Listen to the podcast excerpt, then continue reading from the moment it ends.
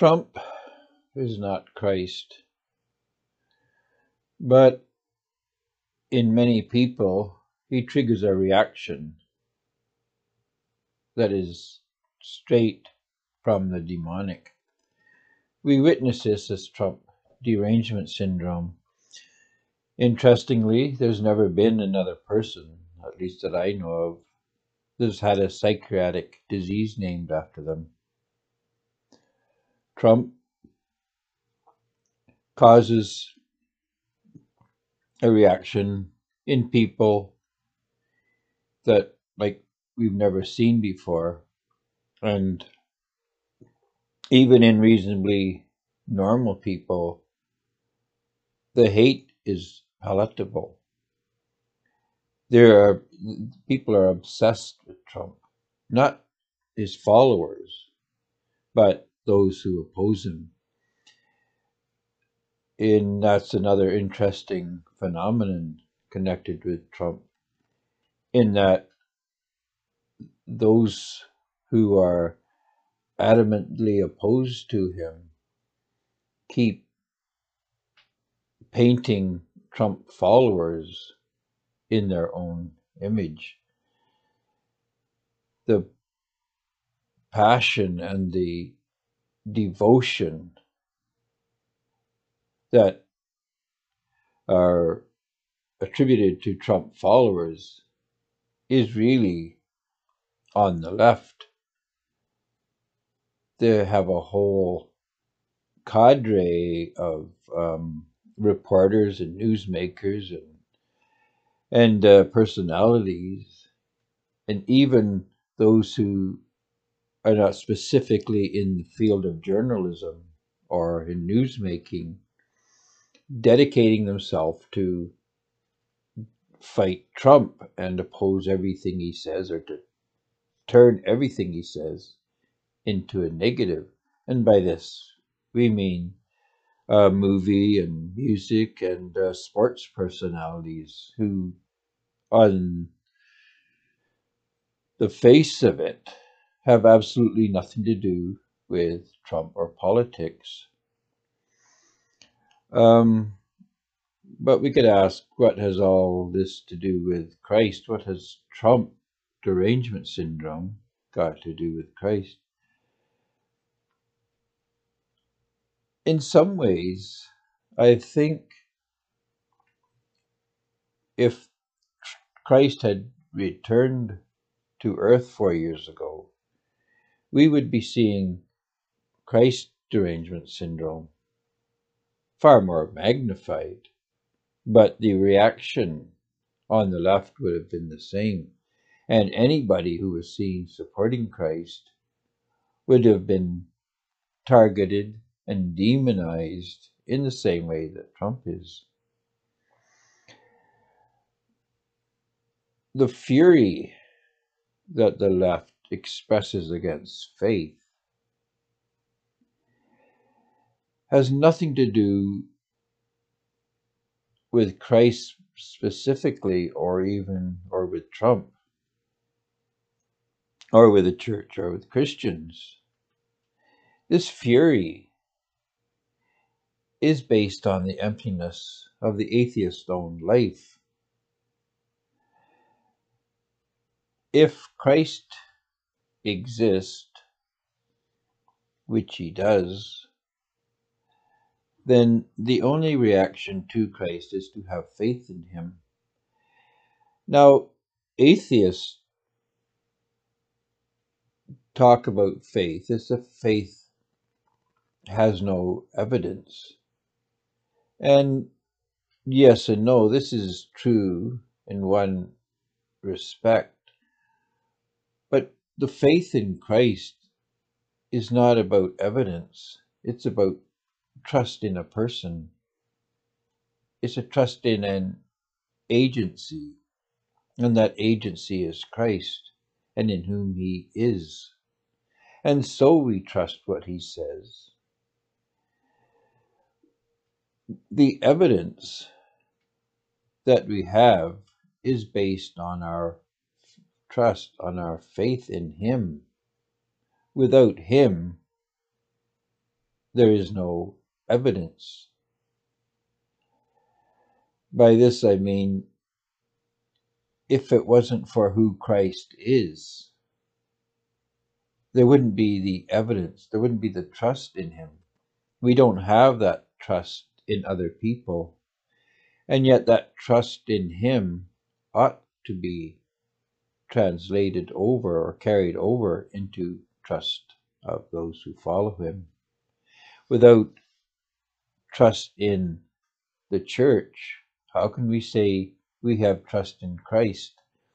To say we have trust in Christ, but not trust in the church or the members of his body, is to say that he is of no effect, that we alone are the Christian. And even were that true, all the more shame on us that we're not 100% not dedicated to evangelizing. But if we don't, if we trust Jesus, we have to trust that He's working in the world. We have to trust that He is working in people's hearts and that people can be trusted, that we can have faith in them. And without that faith, there is no evidence, as it were, because there's no fact that does not require trust. If we see an event take place, we can't use this as proof of anything. It's an observation. We have to interpret it. There has to be significance or value placed on that observation to even make it into something resembling a fact. We could see somebody healed spontaneously through prayer. This could be evidence of the healing power of prayer, or it may not. We make the observation, but where do we jump to after that? Do we jump to unknowns? Yeah, it looks like prayer healed the man, but we know prayer doesn't heal, Christ heals. So then, are we viewing the action of Christ within the world healing this person? Or is it all just hapstance? Is there something we missed? Maybe the doctor's got it wrong. Maybe the man's not even healed. We don't know. The evidence just is not never there. It's not there, only the faith is there. And anyone who says they have no faith is telling a lie. They're contradicting themselves. Because if you have no faith, you have no position to take. You don't have any perspective on anything. To say, I don't believe in Christ, well, what do you believe in? You believe in whatever is not Christ.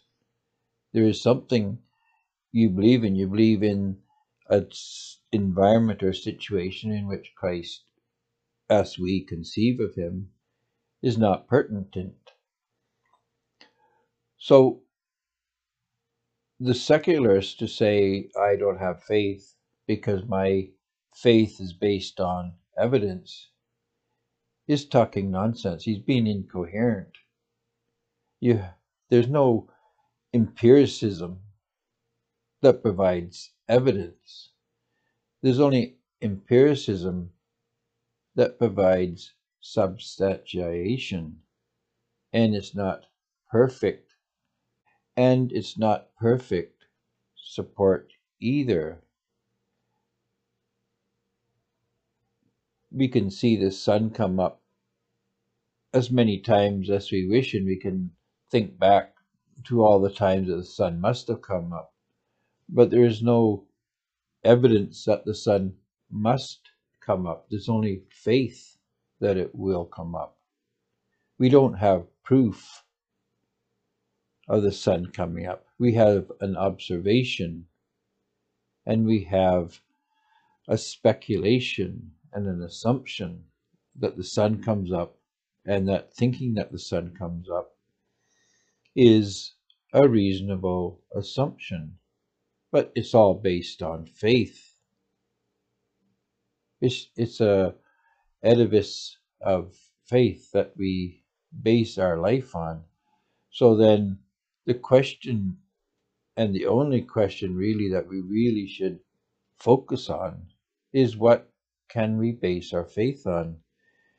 Can we base it on an empirical mountain of observations?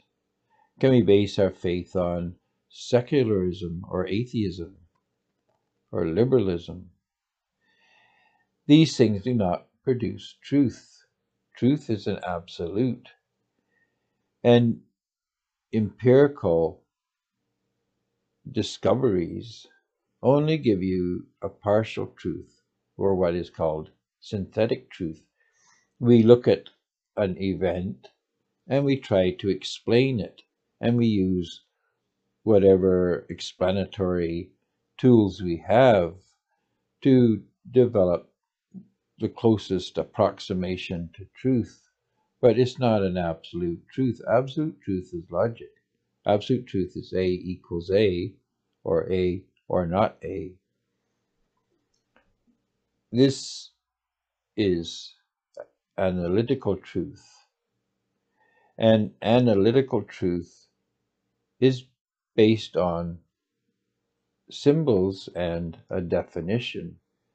And this is the only real truth there is. So we have to have information and we have to have communication to have truth. Without language, there is no truth. Truth is a concept and it has a definition and it refers to something. And if it doesn't have a clear definition, if we say truth is what I think is true, truth is my opinion on things, truth is what I have proved to be so now, and I have the option of changing what I think is true tomorrow, it invalidates the very dish, the very definition of truth. So we need a foundation based in absolute logic or absolute truth, absolute reliability. Secularism is relative. It's it's a it's a shifting foundation. It's what the Bible calls a house built on on a sand. It's not a solid foundation. And so when people see Trump and they see that people have faith in him and the liberal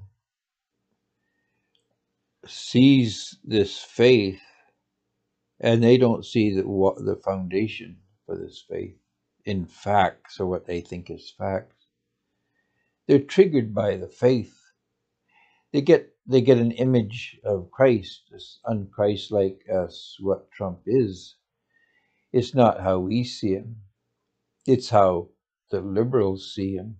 And the liberals see him as a Christ-like figure. And because they demonize him, they release the demons in themselves. And this is why you get the Trump derangement syndrome. It's because of they ha- they have no foundation. They don't have the logic and the truth to combat Trump because they don't have the ability to combat Christ. All they can do is demonize all those who believe in him and all the things connected with him.